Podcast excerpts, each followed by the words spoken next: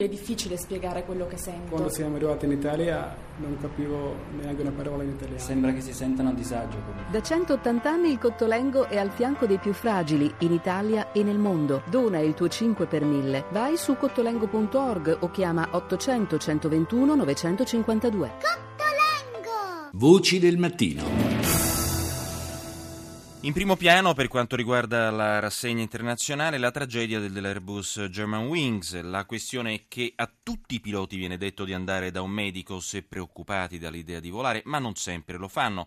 Questa almeno è la tesi del medico dell'aviazione tedesca Thorsten das heißt, Benner, che sentiamo. trainiert, das lernt er auch während der Ausbildung und das wird ihm auch immer wieder auch von mir als Fliegerarzt gesagt, sollte irgendwas sein. Ogni pilota, dice Benner, è ben preparato e abituato in particolare durante il training a ricevere istruzioni precise del tipo se qualcosa non vi quadra contattatemi senza esitazione anche al telefono. Poi se qualcuno mi dice l'altro giorno mi sono storto una caviglia, il medico da cui sono andato non ha riscontrato nulla, posso comunque volare? Io risponderò di sì, magari comunque di informarmi anche via mail o per fax per ragioni di documentazioni. Poi è chiaro che se c'è qualcosa di più grave è evidente che non rilascio autorizzazioni al volo, ma è chiaro che un rapporto di fiducia reciproca tra pilota e medico è fondamentale perché il pilota in genere non sempre dice la verità per ottenere l'abilitazione al volo il più velocemente e il meno dolorosamente possibile.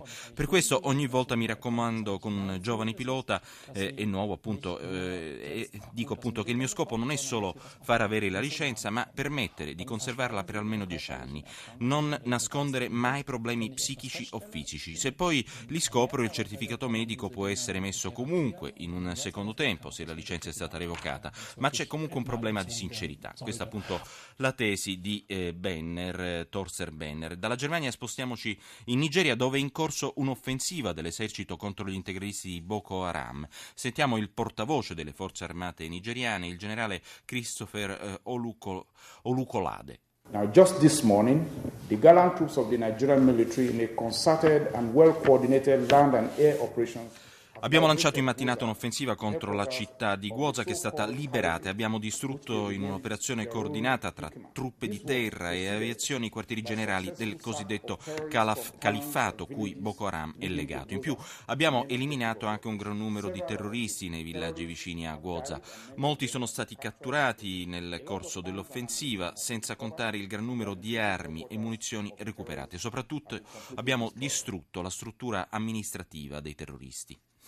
Un dialogo con gli sciiti della milizia Houthi, ci spostiamo invece in Yemen, è sempre possibile ancora adesso, nonostante l'offensiva saudita. Lo ha sottolineato il ministro degli esteri yemenita eh, Riyad Yassin. هناك فرصة دائما لذلك نحن دائما شددنا على C'è sempre una chance di dialogo, dice il dialogo è necessario, ma questo non può avvenire se prima non si riconosce la legittimità del potere del Presidente della Repubblica e comunque il Presidente è a Sharm el Sheikh per la conferenza della Lega Araba che cade in un momento storico eccezionale per il mondo arabo.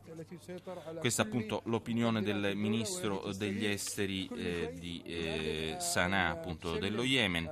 E diamo appunto la linea al eh, nostro primo ospite in diretta dalla giornata dalla Giordania, tra poco appunto ci eh, collegheremo con Amer al-Sabaileh, docente all'Università di, eh, appunto, di Amman, analista politico, eh, commentatore del Jordan Times. Intanto buongiorno eh, al-Sabaileh, grazie per essere con noi.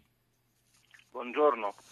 Allora, abbiamo eh, sentito le dichiarazioni del ministro degli esteri yemenita che eh, appunto il dialogo con i ribelli eh, sciiti è sempre possibile. In effetti, diciamo, è chiaro che l'argomento Yemen è in primo piano nel, a Sharm el Sheikh, in Egitto, per questo vertice della Lega Araba che si svolge in questo fine settimana, come anche in primo piano il varo di una forza panaraba che possa intervenire nelle crisi eh, regionali. Qual è la sua opinione al, rigu- al riguardo? L'ANSA, eh, l'agenzia ANSA dà per scontato il varo di questa forza che peraltro eh, si sottolinea potrebbe eh, essere impiegata anche contro l'ISIS in Libia.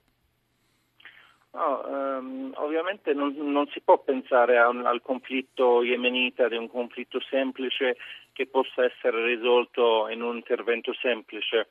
Per questo ehm, lo Yemen è un paese abbastanza difficile da, ehm, da gestire eh, cioè, quanto all'Afghanistan. Per questo chi pensava che questo possa essere, um, solo un, un, raid, un attacco che possa far finire um, tutto il conflitto in un giorno uh, ha sbagliato.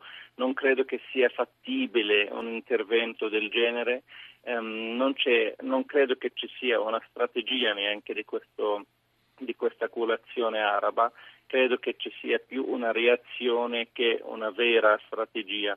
Per questo credo che alla fine la soluzione politica è la cosa più importante, soprattutto che si tratti di un paese mh, che può essere anche un terreno fertile per, uh, per il terrorismo.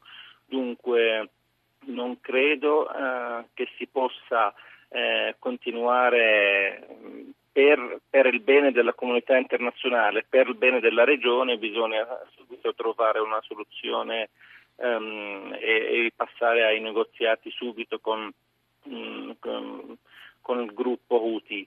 Uh, per quanto riguarda um, la squadra militare, credo che sia un'idea che gira già dal, dai giorni della primavera araba. Uh, però neanche questo lo vedo tanto fattibile perché si tratta di di paesi diversi um, e di obiettivi totalmente diversi.